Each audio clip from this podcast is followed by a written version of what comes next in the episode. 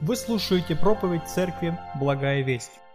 Дорогие братья и сестры, рад вас приветствовать любовью Иисуса Христа вот в этот январский зимний день. По милости Господня уже середина зимы календарной, и по милости Божией мы пережили много радости праздников рождественских, встретили Новый год, вступили в него, пережили и морозы, и снегопады, и во всем это милость Божия, благословение Божие, и мы продолжаем изучение в нашей церкви Евангелия от Луки. Это изучение продолжается и в домашних группах у нас, и в церкви мы продолжаем внимательно изучать, вникать в евангельский текст, чтобы увидеть еще больше личность Христа, славу Христа, Его учения.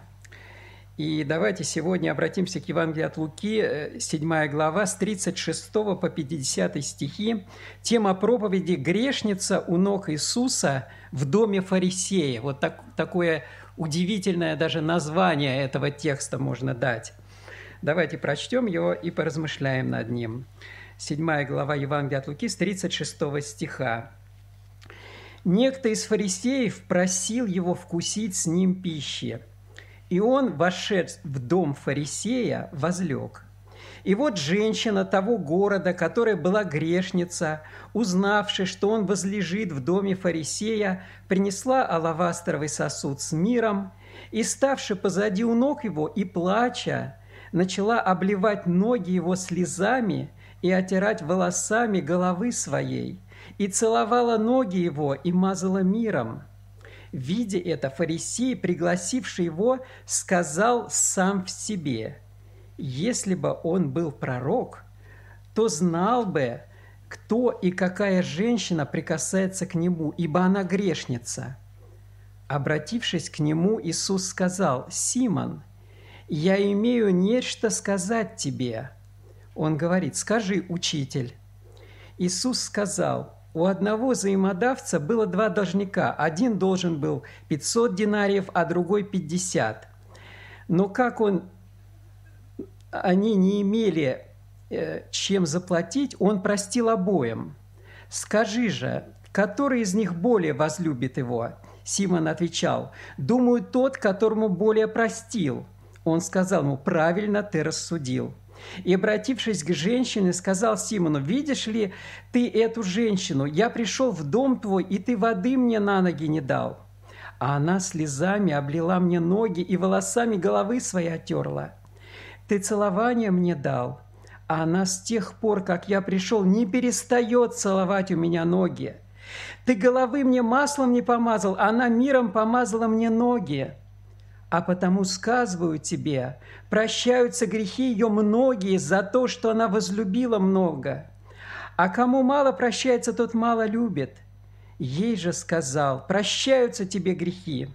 Возлежавшие с ним начали говорить про себя: кто это, что и грехи прощает? Он же сказал женщине: вера твоя спасла тебя. Иди с миром». Аминь. Вот такой текст очень трогательный, очень сердечный. Здесь мы видим, вот наши сердца тают, вот если мы внимательно вот вникаем, размышляем и представляем всю эту историю, вот все эти переживания женщины, холодность фарисея и само спасение, любовь Иисуса Христа, проявленную к этой женщине, грешнице. Конечно, действительно, это очень трогательно. И здесь немало уроков можно извлечь, и у нас, может быть, нет времени вот так детально вникнуть во весь текст, он достаточно большой, но какие-то уроки мы извлечем. И первый такой урок, удивительный даже для меня вот лично, «Христос в доме фарисея». Вот у меня первый такой урок, потому что до этого я проповедовал немало, и уже из Луки, и на домашней группе мы изучаем Евангелие от Луки, сейчас чуть дальше прошли. И всегда было видно, как Христос строго разговаривал с фарисеями, как они были холодны, черствы, как они улавливали его, обличали, давали ему клеймо: вот друг мытарей, грешников, любит есть, пить. И Христос в ответ строго обличал их в лицемерии. И тем не менее, вот это удивительно, что наш текст начинается с таких слов: «Некоторый из фарисеев просил его вкусить с ним пищи». И он, вошед в дом фарисея, возлег. Фарисей каким-то образом приглашает. Мы не знаем мотив этого. Мы не знаем мотив. Мы видим, что он называет его учителем. Он думает в сердце своем, не пророк ли он. Если бы он был пророк, то знал бы, да, его вот, как бы размышления в сердце. Но интересно, что вот действительно это неоднократная была история. Мы знаем, что Христос входил в дома постоянно, в дома людей самых разных. И удивительно вот для меня лично, что неоднократно это было с домами фарисеев. Давайте подтвердим это еще двумя текстами. Здесь же, в Евангелии от Луки, чуть дальше, в 11 главе мы можем увидеть. Я просто прочту два раза начало этих историй, как Христос входит в дом фарисеев, потому что там, опять же, длинная получается история. Там и уроки, и вразумления, и самих фарисеев, и тех, кто оказывался рядом, потому что в таких домах фарисеев, если сказать правду, то они были не совсем закрыты во время таких обедов особых, потому что это была учительская встреча. И многие из учеников определенных особо важных учителей, они могли входить в этот дом, чтобы как бы где-то на расстоянии прислушиваться, участвовать в том, чтобы вот именно сидеть у ног своего учителя. Поэтому доступ был. Давайте прочтем Евангелие от Луки, 11 глава, с 37 по 39 стих. «Когда он говорил это, один фарисей просил его к себе обедать. Он пришел и возлег. Фарисей же удивился, увидев, что он не умыл руки перед обедом, но Господь сказал ему: ныне вы, фарисеи, внешность чаши и блюда очищаете, а внутренность ваша исполнена хищения и лукавства». Вот здесь сразу мы видим вот это противоречие серьезное. Христос приходит по благодати, со своим учением благодати. Фарисеи, законники, строгие блюстители своих традиций. Происходит вот это противоречие. И там достаточно серьезные дальше идут обличения. И вот это противоречивая такая диалог Христа с фарисеями. Но тем не менее, обратите внимание, все-таки фарисей просил его прийти обедать. И Христос приходит, не пренебрегает этим. Хотя, может быть, для него это было явное переживание вот такого сопротивления. Давайте посмотрим следующую историю. 14 глава Евангелия от Луки, первые 4 стиха. Тоже начало этой истории. «Случилось ему в субботу». В субботу, кстати, часто Христос приходил в синагогу. В данном случае случилось ему в субботу прийти в дом одного из начальников фарисейских, вкусить хлеба, и они наблюдали за ним. И вот предстал пред ним человек, страждущий водяною болезнью. По этому случаю Иисус спросил законников и фарисеев: «Позволительно ли врачевать в субботу?» Они молчали, и, прикоснувшись, исцелил его и отпустил. И дальше несколько притчей Христос говорит о пиршествующих, о званых на ужин. В общем, несколько уроков, опять же, для всех присутствующих фарисеев. И вот, читая эти эпизоды, я просто вижу великое человеколюбие, благодать и долготерпение нашего Господа ко всем людям. До этого мы неоднократно говорили, как Иисус милостив к мытарям был, да? Как они располагались, Матфей, да, Левий, который стал апостолом Матфеем, и как он расположился к Иисусу и принял в дом, и как Иисус благословил его, и потом мы про Закхея можем дальше читать. Христос бывал в разных домах. Вот его часть служения, огромная часть его служения, это было посещение домов и благословение в этих домах через учение, через вразумление, через исцеление. Мы видим, даже вот больного человека исцелил Христос в доме фарисея. Удивительно, удивительно это. И Христос приходил и в дом плача, когда была болезнь, когда была скорбь об умершем, и воскрешал даже мертвых. Христос приходил на брачный пир, да, в Кане Галилейской, разделить радость, превратил воду в вино. Христос приходил к мытарям, Христос приходил к фарисеям. Вот для меня это удивительно, что Он приходил к фарисеям. С одной стороны, Он исполнял закон гостеприимства. Это тоже надо отметить. Мы уже неоднократно слышали, что Христос исполнил весь закон. И в отличие от нас, Он действительно соблюдал все правильно, но при этом в любви, в благодати.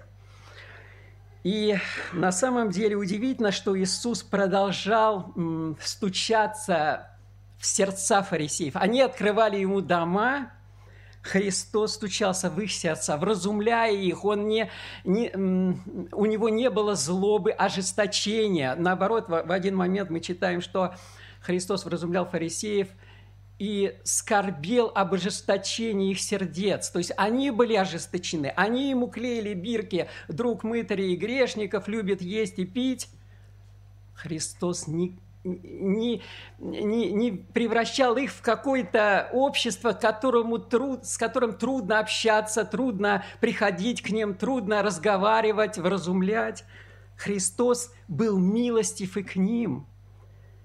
И действительно, хотя это было очень трудно, очень трудно. Вот есть два места Писания, которые показывают, как неверие фарисеев и их жестокосердие, их черствость. В Иоанна 7 глава мы можем прочесть, Евангелие Иоанна 7 глава с 48 по 49 стихи.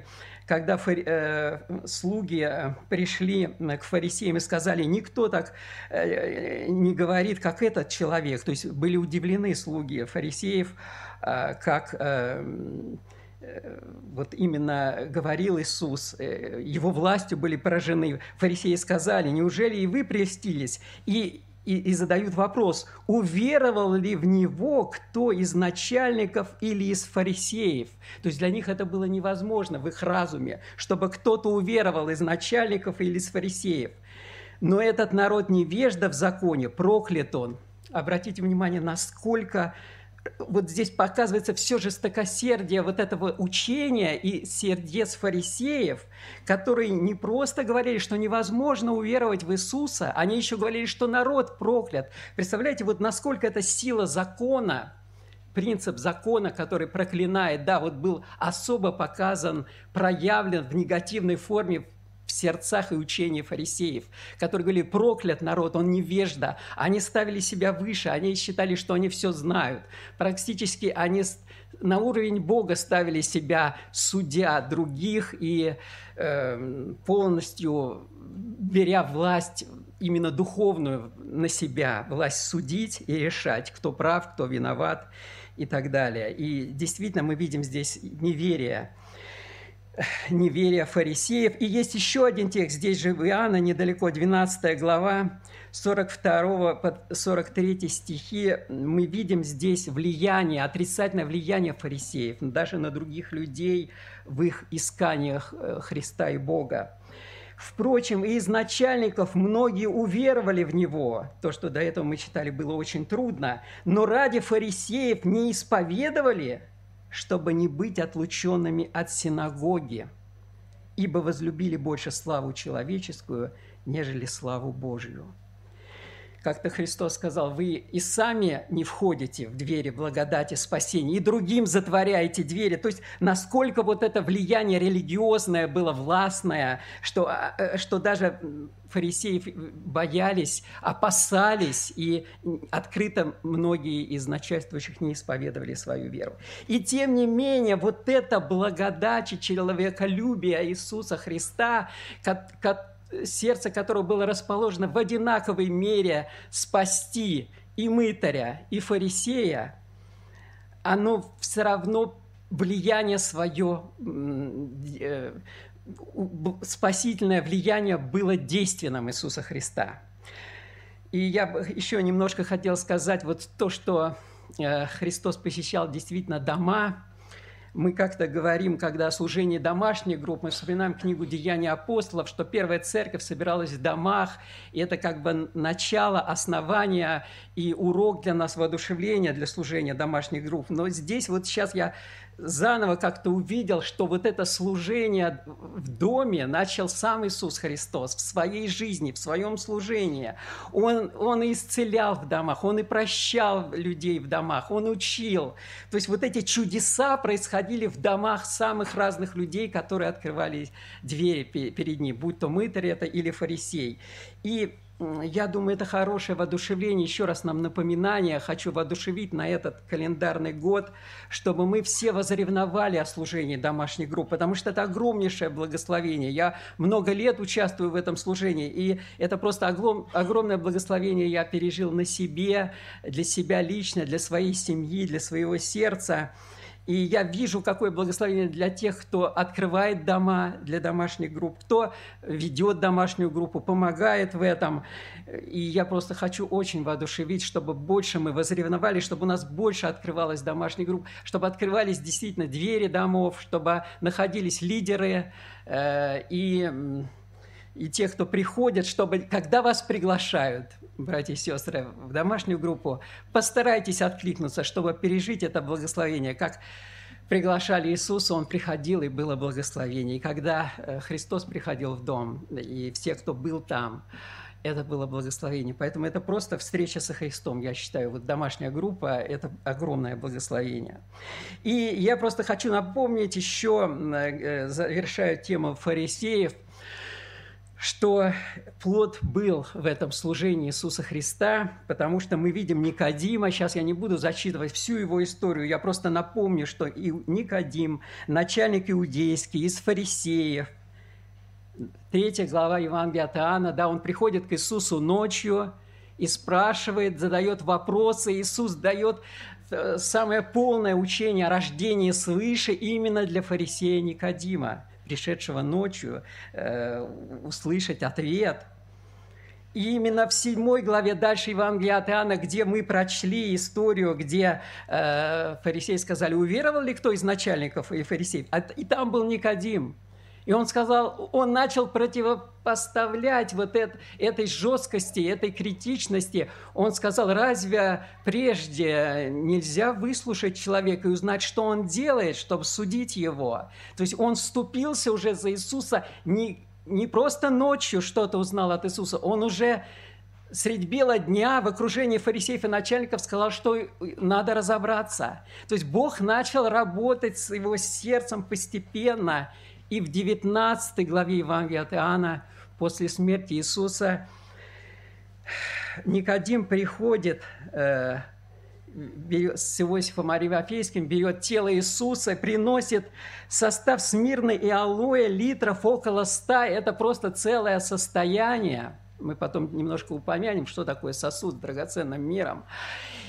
И практически он посвящает свою жизнь Иисусу после его смерти. И уподобляется этой женщине, грешнице, которая приносит этот сосуд, может быть, единственной у нее драгоценности и состояние. Она не была богатой, она была грешницей, позорной, унижаемой в городе. И Никодим спасается, и предание говорит, что он впоследствии открыто исповедовал Иисуса Христа. Он принял в дом всех начальствующих, чуть ли включая священников, и исповедовал свою веру. Даже есть неканоническое Евангелие Никодима, но это тоже предание. Но тем не менее мы видим, что Никодим спасается постепенно, Евангелие касается его. Эти слова Иисуса о рождении свыше, они пронзили сердце Никодима. Пусть не сразу он исповедовал свою веру, но был спасен. И последний аккорд, который мы можем сказать, заключительный о спасении фарисеев, это Савл. Савл стал апостолом Павлом, великий фарисей, учитель, который выучился у ног Гамалиила. И действительно, это была надежда всех фарисеев, это будущая надежда их вот их учительство, их власти, их начальство. И он стал слугой Христа и рабом Христа. Сам Христос явился ему и обратил его к себе, остановил его, пленил этот плен фарисейский. И великий фарисей Савл стал великим апостолом Павлом, апостолом Евангелия. Поэтому слава Богу за это чудо, которое касается... Это для нас воодушевление еще в том, чтобы мы никогда вот не думали, что этот человек по своему разумению, по своему учению, по своим заблуждениям, по чувству своего сердца не может прийти к Иисусу или не покориться Евангелию. Бог силен, Бог выше. Мы знаем, что каждый человек мертв и слеп, но Христос воскрешает мертвых и просвещает слепых, открывает глаза слепым. Теперь перейдем к женщине. Немножко хочется вначале сказать о личности этой женщины. Здесь не упомянуто ее имя, мы не знаем предысторию, она не произносит ни слова. Это безмолвное свидетельство этой женщины, которая превратилась даже в учение для фарисеев, в разумление фарисея через слова Христа. И прежде всего хочется еще сказать, что мы обычно берем параллельные тексты, чтобы увидеть в полноте картину этого события, этой ситуации, этого спасения или исцеления, или учение Иисуса Христа. В данном случае у нас нет прямого параллельного текста в Евангелии. Есть три места в других Евангелиях. Начало Матфея 26 главы, Марка 14 главы и Иоанна 12 главы. И вот там представлена другая женщина. Это уже пасхальная неделя. Это близко к смерти Христа. Это было в Вифании. И там женщина, в одних местах сказано, что это была женщина, в других, что это Мария, сестра Лазаря и Марфы. И это было в доме Симона Прокаженного, другого Симона, здесь вот этот Симон Фарисей. И там тоже был лавастровый сосуд с особо драгоценным миром, и... Она разбила сосуд и омывала, и голову помазала Иисуса, и ноги. И было несогласие учеников в некоторых Евангелиях сказано, а в других сказано, что на 300 динариев можно было продать это драгоценное миро, этот сосуд. То есть это был годовой заработок средний вот в то время. И это было действительно состояние серьезное, особенно для женщины. Похоже, Мария вот так проявила свою жертвенность, особую жертвенность. И в одном месте было несогласие просто учеников в Евангелиях, а у Иоанна написано, что именно Иуда проявил особое несогласие, потому что он как раз отвечал за казну среди учеников.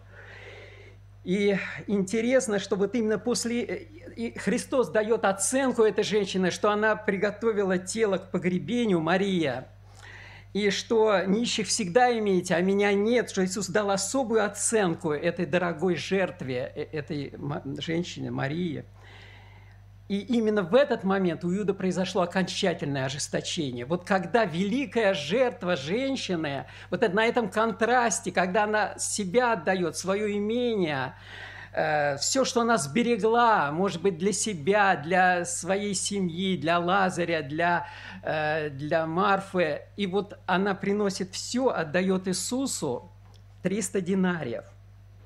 Иисус, и в этот момент Иуда намеревается продать Иисуса Христа, предать его за 30 серебряников, что означает 120 динариев. То есть это третья часть примерно от того, что пожертвовала Мария, он предает, Иуда предает Иисуса Христа. Это поразительно, и об этом можно еще много, конечно, говорить, но мы давайте возвратимся к нашей женщине безымянной. Вот это другая история, это раннее служение Христа.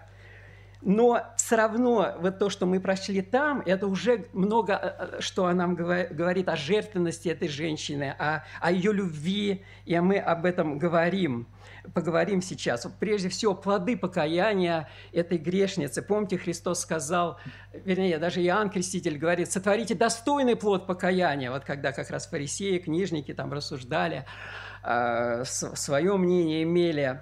Он говорил о достойных плодах покаяния, о сокрушении, о действительно о смирении, которого у фарисеев как раз не было. У них было самомнение, гордость, вот это лицемерие, вот эта своя религиозная форма, поза, мина такая гордая, пренебрежительная к другим людям.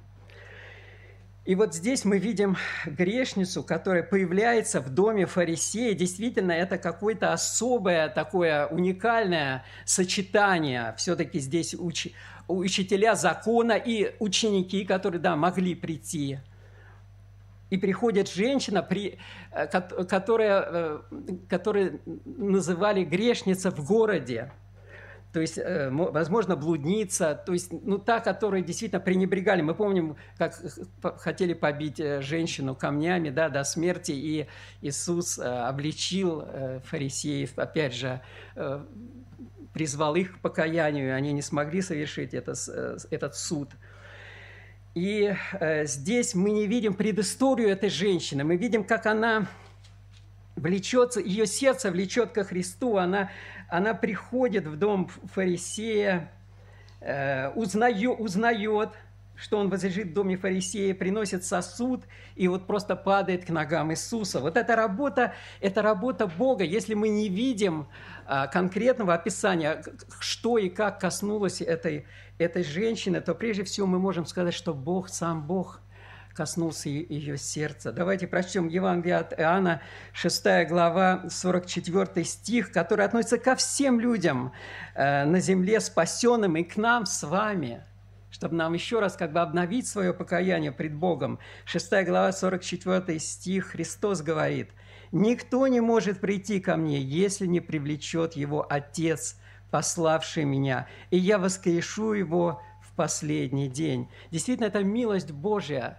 что спасается любой человек, каждый человек на земле, будь то мытарь, грешник или фарисей, гордый, религиозный человек.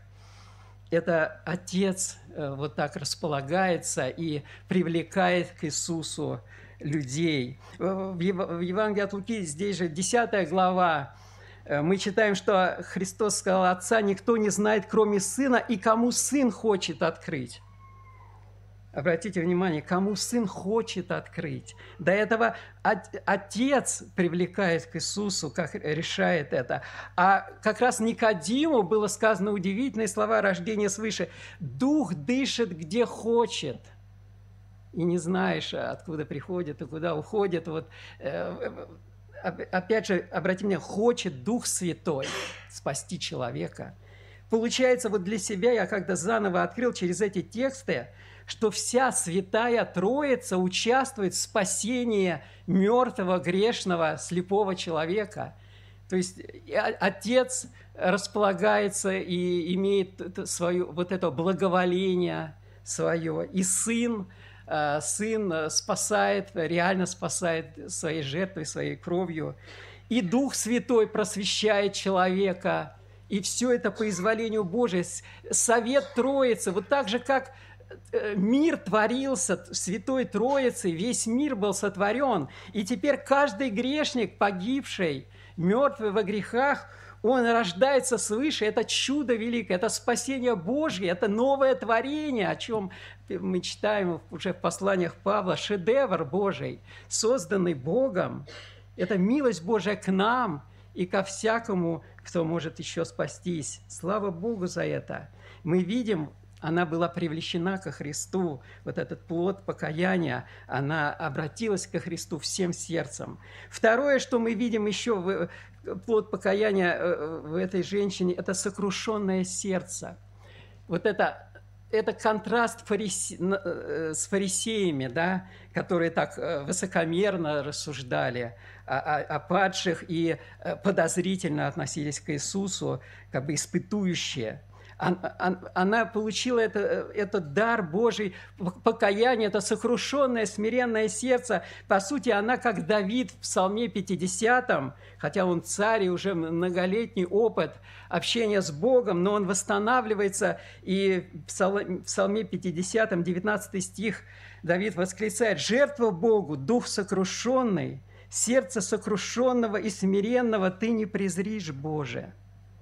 Вот это вот состояние этой женщины, которая падает на ногам Иисуса, плача, которая изливает все свое сердце, всю свою душу. Она забывает о своем грешном прошлом, хотя никто вокруг не забывает этого и видит перед собой эту грешницу, позорную, но она уже не стыдится, она не стыдится исповедовать свою веру, не стыдится исповедовать Иисуса своим Господом, причем молча. Она не произносит ни слова, говорит это только фарисей Симон. Причем Лука говорит, некто из фарисеев, он даже не называет его по имени, автор Евангелия, а сам Иисус называет Симона, как бы располагаясь к нему, задает вопрос и поощряет его, да, ты верно рассуждаешь. У него вот это есть доброжелательность к фарисею, в отличие от подозрительности самого фарисея по отношению к Иисусу.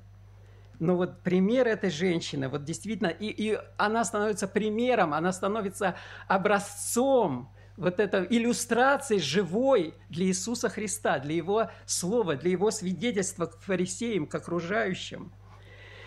И третье, что мы видим в женщине, это ее уже состояние служения, состояние жертвенности и любви к Иисусу Христу. Она приносит этот драгоценный сосуд с миром. А мы читали о другой женщине Марии, что это было 300 динариев. Может быть, конечно, различались эти сосуды чем-то, но в любом случае это была дорогая цена.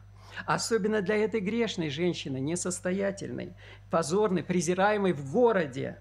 Но она, похоже, действительно принесла то, что имела, как та женщина, о которой тоже отметил Иисус, которая положила 2 лепты, да, Иисус отметил ее, видел ее сердце, видел ее состояние. И в данном случае это тоже была жертва. И она исполнила при этом вот своей любви ко Христу, вот в своей жертвенности, в состоянии слуги. Она исполнила все законы гостеприимства, которые не соблюл гордый фарисей Симон в этом доме, хозяин дома, да, и мы читаем в этом тексте, как Иисус говорит. И он говорит, видишь ли ты эту женщину, Симон?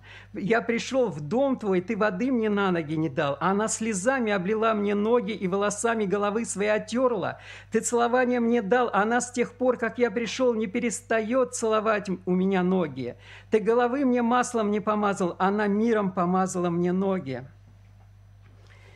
Римлянам 13 глава, 10 стих Павел пишет: «Любовь не делает ближнему зла, ибо любовь есть исполнение закона». Любовь действительно выше закона, она делает то, что закон не в состоянии исполнить, потому что это любовь. Любовь вот это производит состояние любви и жертвенности.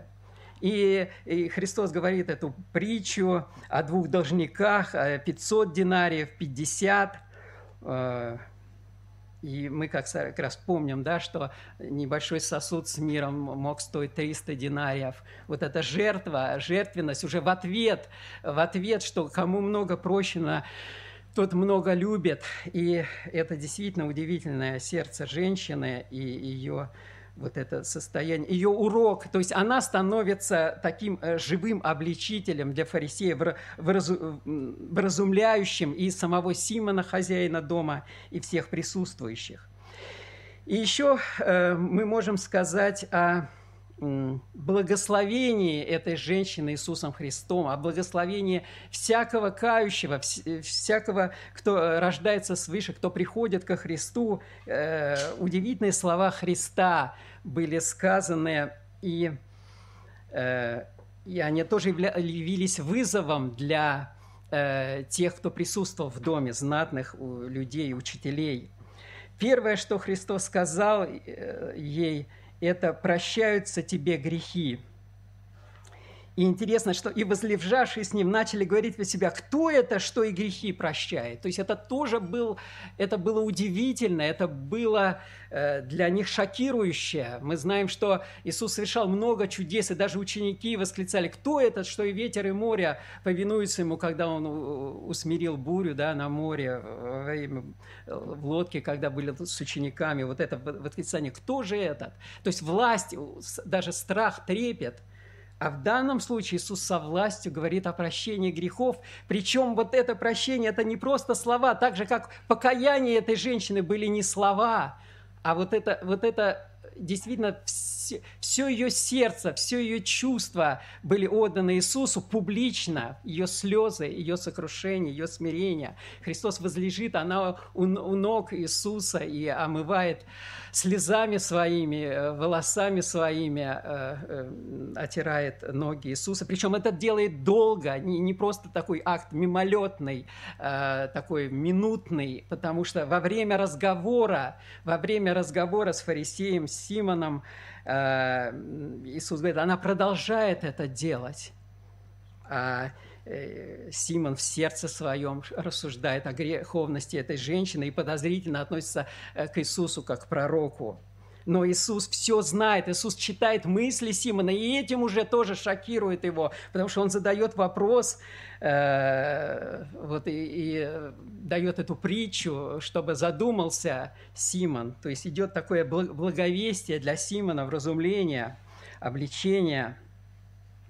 И все это через прощение грехов. Второе, что говорит Христос женщине: «Вера твоя спасла тебя».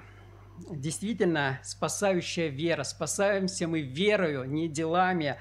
Но вера проявляется в делах. Вот это действительно реальная, живая, спасающая вера. В послании к Галатам 5 глава 6 стих мы читаем, что во Христе Иисусе ничего, значит, не обрезание, не обрезание, о чем ревновали фарисеи как раз, да?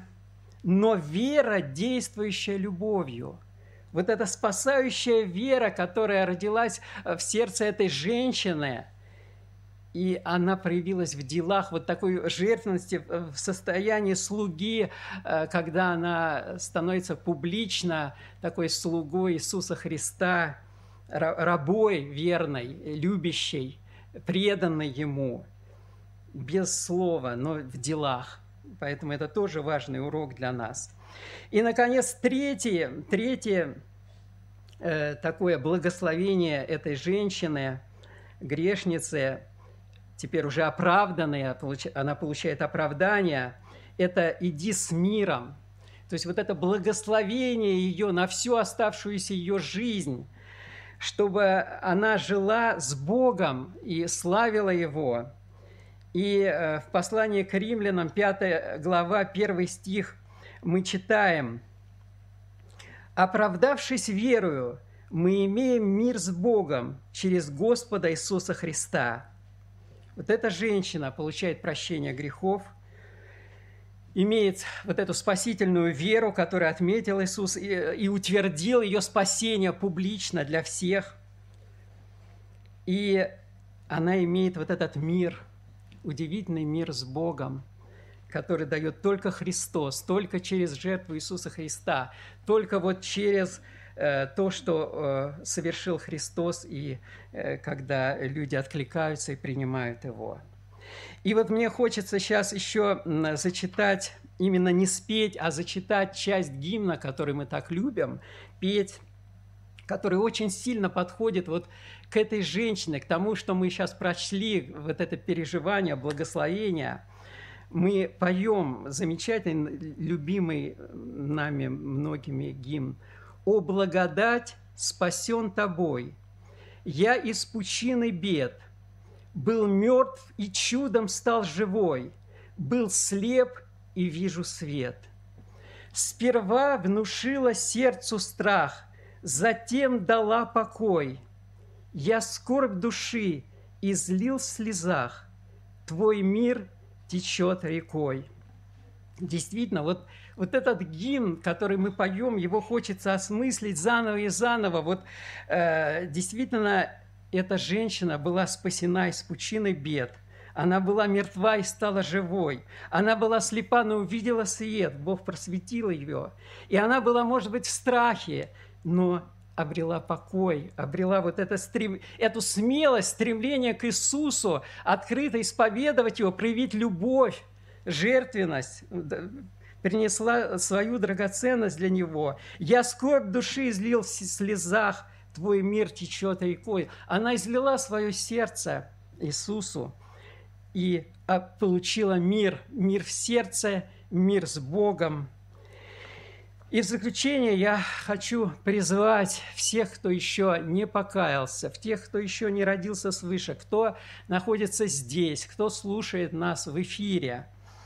Христос зовет. Вся Святая Троица участвует в спасении людей, в призыве Божьем. Дух Святой зовет вас. Иисус Христос призывает вас своим Евангелием. Отец располагает ваше сердце к тому, чтобы принять Иисуса. И просто призыв: откликнитесь, решитесь, если вы чувствуете этот призыв, это особое прикосновение нежное Духа Святого, который зовет к покаянию, зовет к новой жизни. Я призываю, и сам Христос призывает, Отец и Сын, Дух Святой, все Евангелие, покайтесь, смиритесь перед Христом, призовите Его, исповедовать Его Господом, Спасителем. Кто бы вы ни были, или такой грешник, презираемый многими за свое поведение, но Христос не осуждает вас, Он зовет к покаянию, к спасению. Или вы гордый, религиозный человек, который, наоборот, может быть, пренебрегает другими и возвышается над другими. Но Господь призывает, и просто покайтесь, обратитесь. Пусть вас Господь благословит в этом, а мы давайте помолимся и прославим Его за всю Его любовь и милость к нам.